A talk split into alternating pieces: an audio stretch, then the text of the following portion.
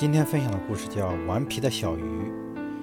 有一天，小鱼浮出水面，它与波浪在海面上追逐嬉戏，随着波浪上下起伏，汹涌前进。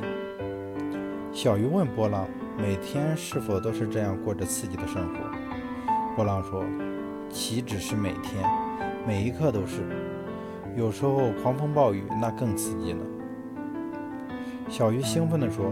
真希望我也变成一个波浪，每天可以随风雨潮汐流动，过这么刺激的生活。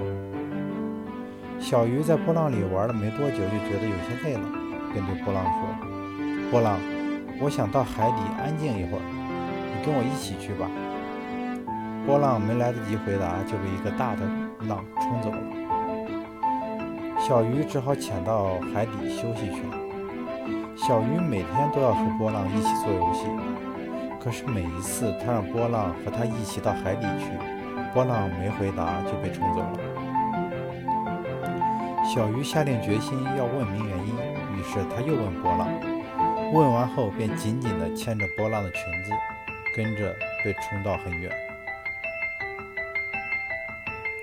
波浪告诉小鱼：“我也很想下到海底安静一下，可是不行啊。”我一到海底就会死去，而且我也是身不由己的，总是被后面的推着前进，一起风，跑得都快累死。潮汐一变，全身都在发颤。我真希望自己是一条小鱼，多好，还可以潜到水底休息休息。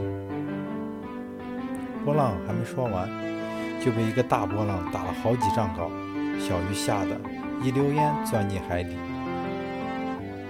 像波浪这样生活实在太可怜了，不能休息，还不能自主，还是做一条小鱼比较好呀。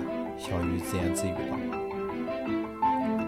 别人的生活总是令你羡慕，甚至会以为那就是理想的生活，所以你对自己的现状很是不满。那是因为你只看到了别人的幸福，并没有体会到别人的痛苦。其实，你已经很幸福了。”只是还未察觉。